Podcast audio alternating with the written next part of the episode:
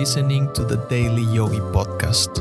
Every weekday, I'll share timeless yogi wisdom in bite-sized, relatable lessons you can apply immediately to help you expand your perspective on life.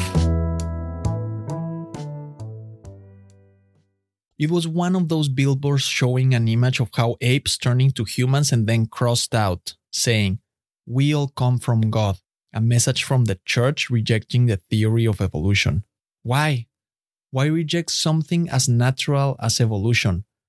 The yogis respect natural laws and believe that we are indeed a part of an evolutionary process.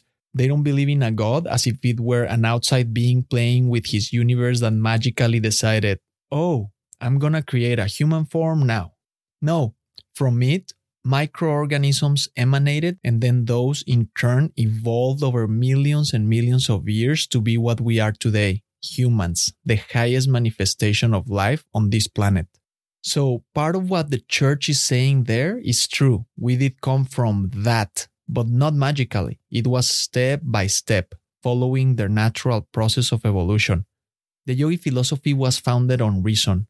It encourages all thinking beings to use their intellect, to reason, to question, to ponder on things, and then form conclusions. The church thinks that they have to discredit the theory of evolution to give more importance to Jesus or God, but they are mistaken. In fact, they lose followers because of such beliefs. If they respected natural and universal laws, they would be even stronger. Everything and every human is an emanation of that, or you can call it whatever you please: God, Jesus, universe, matter, force, spirit, substance, Krishna, Allah, the absolute, Zeus, nature, or anything that helps your mind understand it. That is devoid of the attributes of personality, but us humans tend to either give it a personality or deny it altogether because our minds struggle to grasp the idea. In the vastness and diversity of the planet, we encounter contradictory perspectives, such as the clash between the church's rejection of evolution and the scientific community's rejection of a higher power. The yogis reject none.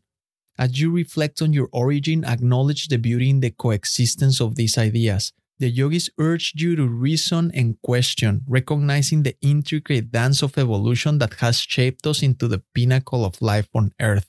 Perhaps the essence lies in finding harmony between spiritual beliefs and scientific theories, understanding that both contribute to the richness of human experience. Thank you for listening. If you found value in today's episode, rate the show or share with a friend.